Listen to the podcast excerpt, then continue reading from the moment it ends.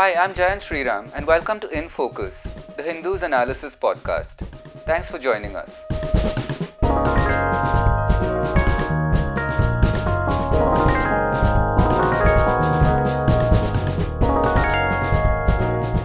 Welcome to the Hindu's InFocus podcast. I'm Zubeda Hamid, your host for today. This episode is part of our Expert View series on the InFocus podcast, covering various issues related to COVID-19. It's an important episode because we really get into great detail about strategies for containing COVID-19 and the different kind of options for testing that are now available to us. We record this podcast at a crucial juncture. We are in day 16 of the lockdown, and as the stipulated 21-day time period draws to a close, it looks increasingly likely that the lockdown may be extended, as various states are only now getting to grips with the extent of the disease and identifying various clusters or hotspots. What is the best strategy for containment of these hotspots now, both in the remaining period of the lockdown and moving forward? These are some of the questions we will be asking, and I'm joined today by an expert in infectious diseases, Dr. Subramanian Swaminathan, a senior consultant at the Gleneagles Global Hospital in Chennai.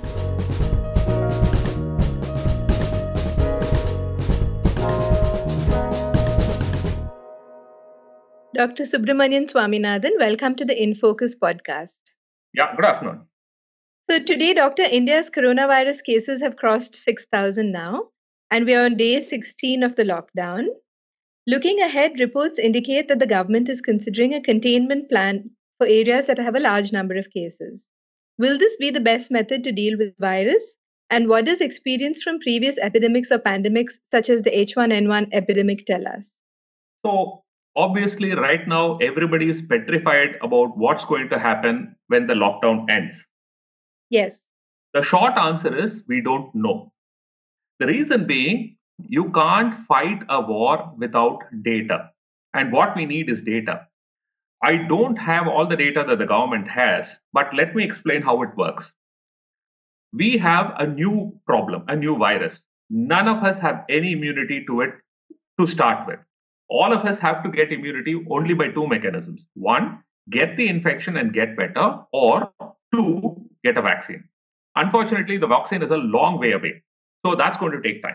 So the short answer is we'll have to get through this problem. Now, when they talk about flattening the curve, they're trying to mitigate it by making it a little slower and not have everybody fall sick at the same time. But the point is, as long as you have a vulnerable population, it's going to circle back.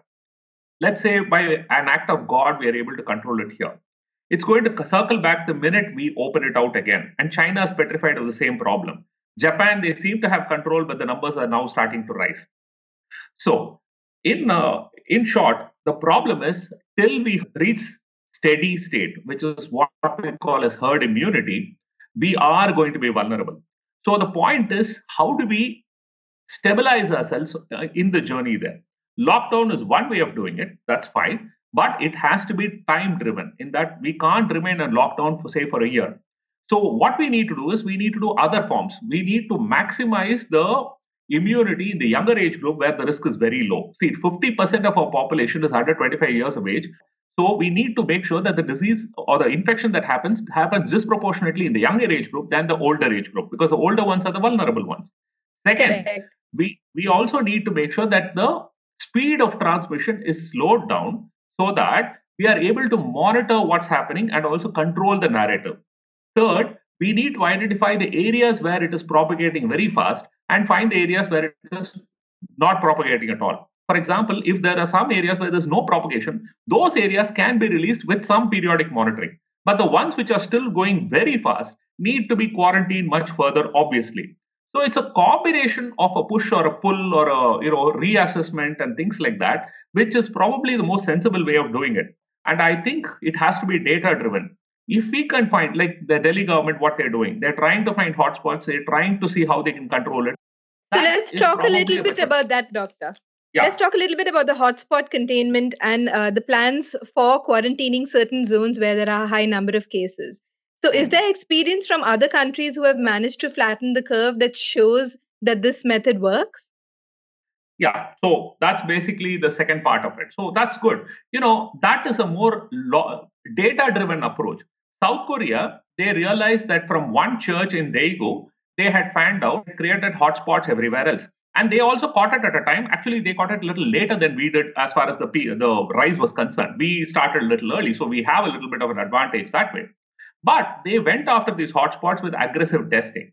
And they found those places. They quarantined those places, meaning when they said quarantine, they kept them all in their homes and they went home, house to house on a regular basis, distributing supplies so that people did not have to come out. And they extinguished it that way. Now, that's probably one way of doing it. I believe at Bilwar also some similar approach had been taken. If that is so, that makes more sense. But here's the problem. That is the model. That is the model, the Rajasthan model. Yeah. But my worry is it scalable? And for that, you need to find all the hotspots. People are saying that these are the hotspots. See, it's where you don't have data that you need to be most petrified. If you're not finding cases in XYZ district or ABC district, that's where I need more data because I really need to be sure that there is no transmission there. And unless I have that data, for me to, without data, open it out, could end up blowing up in my face and would undo a lot of good work that's been done so far. So that's why we had suggested that maybe this kind of zero surveillance based data should be obtained from various areas. And based on that, you decide whether more lockdown is required or a phased withdrawal of the lockdown is possible, or maybe opening up some areas and keeping some areas blocked off is the answer. I think that will have to be the way forward. Doctor, so moving on from this containment plan question, could you explain to us a little bit about the various testing methodologies? The ICMR has now given out guidelines for the rapid antibody test, which searches for antibodies. And we also have the RT-PCR test, which confirms the presence of the virus's genetic material. These are the two diagnostic tools we have, correct? Correct. So could you explain to us which is more accurate? What are the chances of false positive in both? And are the results from both comparable? So to me, these are tests for different purposes. For example, the RT-PCR is a good test, which is for individual diagnostic. If I have a sick patient who comes in today with some breathing difficulty and cough and fever and things like that, and if I want to know if the person has coronavirus, COVID, then the PCR is probably the best test. Why? Okay. Because the PCR looks at the virus itself. So if you are looking for the virus, the best thing to do is look for the virus. The antibody-based tests are looking for the body's response to the virus. And the body's response takes time. So even if the virus enters the human body today, it takes about at least 7 to 10 days for the human body to react to it and develop the antibody. And here's the kicker. There is no specified time after which it comes up. Some people, it may come up in 3-4 days. Some people may take 10 days or longer. So the problem is, if the antibody test is negative today, it does not mean the person does not have the infection. So it may develop an antibody response after a few days. So retesting may be necessary. But let's look at it. The PCR test is primarily a test for diagnosis. A PCR test is very expensive. A PCR test requires a lot of expertise. A PCR test can be set up only in a few labs. A PCR test is not ready for field testing. And finally, a PCR test will not tell you about the herd immunity situation or the density of infection. Does it make sense so far? Correct. The antibody test is a test which can even be a point of care test. They have things called what is called a lateral flow assay, which is almost like a urine pregnancy test. You know, you put a drop of blood in it, wait for about 20 minutes, and then it gives you bands. You know, you can do this on the field. You don't need any special equipment. So it's so easy, finger pick, just like you do blood sugar testing, like that. So the point with those kind of tests is those are not meant for early diagnosis. And in fact, it's not even been approved for any diagnostic intervention by WHO as of right now, and not for diagnostic use for any of the agencies so far. It still needs more data. And like I said, it takes time. You can't use it within the first 7 to 10 days, and a negative test has to be rechecked. But the problem is, if a patient is going to get into trouble in 7 days itself, then this test is not going to help me decide what to do for the individual patient. But it's a great test to tell me what's happening in the community. Let me say, Mr. Kejriwal decides, he wants to know what's happening in Mayur Vihar, or he wants to know what's happening in Patparganj or something like that. The best thing to do is send about 10 people with 100 kits each in all these places and then do random testing and look at their blood levels. If all of them are negative on the antibody test, remember, if they have got the infection within the last at least 7 days or earlier, they would ideally be antibody positive. If all 100 of them are negative, that kind of tells me there's really no infection in that area till about a week ago. And if the lockdown is pretty good, they should have got the infection in the intervening 1 week as well. But if I see quite a few antibody positives on that, that basically means I'm missing a lot of infection in that area. So the antibody-based tests are point of care. They're very easy to use. They're quite cheap. They don't need to be transported to specialized centers and things like that. But they have limitations on the ability to diagnose. That makes perfect sense. Thank you. So now, since you've been talking to us about herd immunity a little bit, Doctor, how important is this when experts say that around 80% of people infected will recover without any significant medical intervention? So in that case, does an extended period of lockdown become counterproductive? So herd immunity. See, the problem is somehow herd immunity has become a bad word. And somehow people think herd immunity is an approach to control the infection. No, herd immunity is a natural phenomenon. Herd immunity is what happens in practically every disease. For example, when you vaccinate for measles, you need to have 95% measles coverage. Why?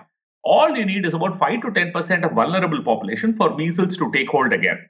So therefore, if 95% of your herd or your population is immune to measles, measles cannot get into your population. What is the practical utility of this? In Western United States and some of these hipster communities where they believe that vaccination is bad for you, and they realize that when vaccination levels slip, measles makes a comeback. And that's exactly what's happened. And that's what herd immunity essentially is. So herd immunity is not an approach by scientists or by politicians or by epidemiologists to control a problem. Herd immunity is the natural history of any problem. That's the first thing that people need to understand. So herd immunity is something that we calculate. How do we calculate? Very simple. It is defined as a relationship with the number of people who can be infected. For example, if an infection can latch on to more people, let's call it catchiness. That's a nice word. If an infection is very catchy, okay, if it can move from one person to another person very quickly, then you need more herd immunity. If the infection is less catchy, you need less herd immunity. I will give you an example. The H1N1 problem, which happened back in 2009. Now, world over, it went right through and through, and then it slowed down. After that, we have periodic cases, but we have not had a major problem like 2009. Because there, the catchiness, or the R0 as we call it, was 1.7. And if you do a simple mathematical equation, you can easily figure out that the herd immunity required is 40%. And you know what? CMC did a study looking at specific antibodies to H1N1 in their own population. It was exactly 40%. And subsequently, in UK also, they've done this kind of study. And they also found their antibody levels were 40%, which means the herd immunity level was 40% and the H1N1 has become less of a problem. So that determines how the epidemic stops, the herd immunity. Problem is, unless you know the R0 or the catchiness, you can't determine what percentage of herd immunity is required. Now, everybody is giving different numbers. The numbers which are generally being quoted are between 2.4 and 3.2, which is obviously means it's much more catchy than, say, H1N1. So let's assume, for the sake of discussion, your catchiness or your R0 is 2.8, right in the middle of that frame. If it is 2.8, you need a herd protection level of at least 64 to 65%, which basically means 64 to 65% of your population has to go through this, get out and be immune so that the COVID virus cannot set hold again. Or at least if it does, it will not be this bad. You understand? So the problem is, even if there are smaller pockets where you don't have numbers like this, which have been protected because of certain reasons, those areas are still vulnerable. It has to be 65% across the board in all areas based on the R0. But how we get there is the point. So the point is, herd immunity is a phenomenon that happens over time. The faster the herd immunity develops, the bigger the catastrophe. You understand? Like in 1918, when the Spanish flu came out, the herd immunity was achieved within a year. But that basically meant it was a catastrophe and 10% of the population died. So with COVID, again, if we achieve herd immunity very quickly, it basically means we're going to see huge amounts of infection and significant mortality. On the other hand, if we slow down the problem, we will still get to herd immunity, but we won't have so many people falling sick at the same time. And therefore, medical resources may not be so stretched, and we may be able to handle it a lot better. So basically what you're trying to say, Doctor, is that while we are trying to slow down the spread of the virus, we are also hoping to achieve herd immunity so that both things operate at the same time. Absolutely true. Absolutely true. In that, see, we are going to get to herd immunity, whether we think it's a good thing or a bad thing. And herd immunity protects us. See, that's the very concept of immunization. The reason why we vaccinate against polio or MMR or any other infection that you can think of is to preserve the herd immunity. We want to preserve the herd, and that's why we vaccinate. The more people who involve themselves in this activity, the better it is for all of us. So it's not just a personal mandate, it's also civic responsibility and a public responsibility, and that's why we vaccinate. So herd immunity is the order of the day. Now, how you get to herd immunity is what we are trying to modify by all of this. So right now, with this extensive lockdown, we have reduced the communicability, and therefore the catchiness has come down to practically zero. So we have artificially brought it down. Great. But we need to consolidate these gains and also remember that whatever we do, even if we are fine for the next 1 month, a month later, if you open overseas travel, it's going to start coming all over again. How are we going to handle that? So we are playing a waiting game. And the longer we say we are going to deny this, the more difficult it becomes. Talking about denying, the government has repeatedly claimed that India is still in the local transmission stage and not in the community transmission stage. So this means that the testing protocol continues to remain conservative, even when there are clear cases which have no travel history or contact with a positive person. So if community transmission is taking place, then what does it mean for the spread of the virus? Okay. See, if I'm the virus, I don't care about faces. If I'm a COVID virus, let's say, okay, I only know vulnerable people. I'm going to catch them and then move on, right? See, the virus is only interested in propagating itself. All these faces are all artificially created by us for us to decide which basket to put it in, and according to that basket, decide what intervention is appropriate, right? So these are man-made baskets. These are not natural baskets. These are to help us understand the appropriate steps in the epidemiology of the disease. So far, so good? Correct. Right. So initially, in phase one, all disease will be in international travel returnees. Great. The problem is not everybody behaved in an appropriate fashion. Some of them were missed because of certain technical issues and all that. And it's just impossible to screen everybody. If everybody had been in quarantine, like right now, China, what they're doing is they have electronic monitoring of anybody who's returning from overseas for 14 days. And they know, see, Big Daddy is watching everybody, everywhere, every time. So they're using big data and artificial intelligence to watch everybody. So they feel that they'll be able to control it. But that's difficult in a country like India. Here's the problem. See, for a virus to go from one person to another person is very, very fast. And ICMR just put out a number saying more than 400 people can be infected from a single person. So if that single person came in February, and that person infected another person, and that person infected a third person, how long is this whole chain going to take? See, unless we have data, we can't be really sure. See, the low numbers are very reassuring. But we should be careful not to drink the Kool-Aid. We should know solid numbers. We should have good data-driven ideas on how to handle this. So I don't care what the government says.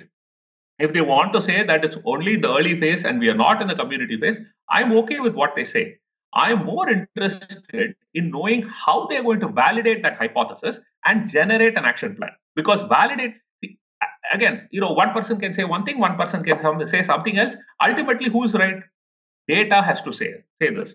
That is why I'm very much in favor of this kind of cluster sampling based on serosurveillance, looking at that data and then deciding what is the appropriate action going forward. Because otherwise what will happen is it will be emotion-driven ideas and thoughts, not science-driven.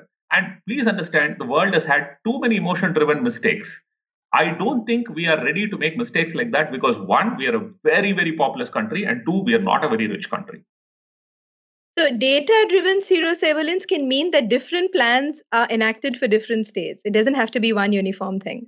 Absolutely. In fact, we had actually written up something like this. My colleague and I, who's a public health expert, we had written up something like this. See, there are quite a few things you need to look at. There are things which we can work in our favor. For example, one, like I said, our demographic is very different from, say, the Western world. We have a much younger population. So why not allow the infection to propagate in the younger age group where really there's no risk, and make that contribute to the herd immunity? If 50% of your population are under 25, we get them all infected. If you need to get to 64 or 65, it's okay. So that's one option. The second option is to look at these kind of hotspots by zero status surveillance and then releasing certain areas and then continuously keep testing and finding out what to do after that. That's number two. Number three is, don't look at India as a country, but look at India as a continent. Look at it like, say, Europe. Allow different states to peak at different times, because our problem is our manpower, our material power, our resources are limited, and we can't be stretched at all points at the same time. For example, let us say Tamil Nadu and Maharashtra and Delhi happen to peak earlier. The idea is to contain all the other states and then concentrate your manpower and resources in these three states so that you tide over that. And by the time this starts waning, the next set of states start getting into trouble, and then we move things over there. That may be an option. See, that is the principle behind the disaster preparedness plan for the United States. If it is like dominoes, as the dominoes keep falling, we'll go behind it and keep catching all of them. They didn't anticipate all the dominoes falling together at the same time. That's why they got into trouble. But that's still a workable solution if we still have a mixture of opening and lockdown based on data, and wherever the dominoes fall, we go send our resources and catch them. The problem with that is health is a state subject. Health is not a central subject. So the states are free to decide what they want to do with regards to health, and that becomes a problem. This has to be a nationally coordinated effort. See, for pandemic preparedness, you have to have a national program. It can't be a state subject. If one state says, no, I'm going to do lockdown, one state says, I'm going to open up, I'm going to do whatever I want, then it becomes a bit of a problem, because you really can't be responding in too many fronts in different manners. And a lack of coordination is going to be too expensive, because we get stretched in terms of the resources that we have. Right. So whether the lockdown is lifted or not, whether it's lifted and then brought back in again, one thing that we can do to protect ourselves, according to experts now, is that we wear a protective face covering or a mask. So, doctor, could you tell us a little bit more about this? There's been conflicting advice, but right now the advice seems to be that everyone should wear a protective face covering in order to prevent transmitting the virus. It's confusing the daylights out of everybody, isn't it? It's see, people are doing so many flip-flops with COVID. Well, see, the problem is that this is a new problem. We don't have all the data for it right on get-go. So a lot of the answers have been extrapolated from SARS and MERS, which are related to coronavirus. But obviously, their catchiness is much less than for COVID. See, the mortality was very high for MERS, but the catchiness was much lower. For SARS, the mortality is significantly higher, but the catchiness again was lower. Here, the catchiness is very high, but the mortality is low. So obviously, not everything that applies there applies here. So we are learning. Now, coming back to masks. WHO initially said, oh, it doesn't travel person to person. We now know that probably is not really accurate. So there have been a lot of flip-flops that way. But this advice by the WHO is still correct. Who should wear a face mask? One, people who have respiratory problems, clearly. Two, people who, supposing there's a person sick at home who's quarantined, and if you are the caregiver for that person, then that person also wears a mask and you also wear a proper mask. Third, healthcare providers. For the general public, there is no data to show that wearing a regular mask really makes a difference. Why are we talking about some kind of a improvised or a homemade face mask? The reason is because they are now showing data that when you cough, there is a little bit of this spittle particles, which tends to hang out and start moving slowly. The good news is, out in the open where there's a lot of sunlight and there's a lot of air, this will get disseminated, this will get blown away very quickly. But in an enclosed place, let us say you walk into an office room and somebody coughs right at the end. We initially thought it was not a big deal. But sometimes those things can hang in the air, especially if you have a climate controlled environment and really no ventilation and stuff like that. It can hang in the air and it can reach you. Now, this is only important if you're going out. If you're going to be at home in quarantine, you really don't need a mask at home because it really doesn't make a difference. But if you're going to go out and interact with other people, again, 2 meters is better, 1 meter is minimal. But beyond that, the mask may give some additional benefit is the consideration. Bottom line, If you are not well, wear a mask. If you are around people who are not well, wear a mask. Stay away from hospitals, obviously, unless I really have to be there. And if you're going out in the public domain, wearing a homemade mask, some piece of cloth, is a good idea. Here's the point. Generally speaking, how do you know a cloth mask is good enough or not? If you can hold it out to the light, you should not be able to see the light coming through. That's number one. If you see the light coming through, that means the mask is the cloth is too thin. It really can't help you.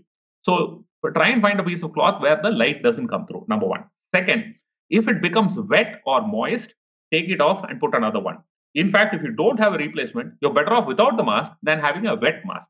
Because remember, once it becomes moist, virus travels through even faster and has a very good time over there. We'll end the conversation here now, Doctor. Thank you. Yeah, thank you so much for participating with us. Thank you. My pleasure. Take care.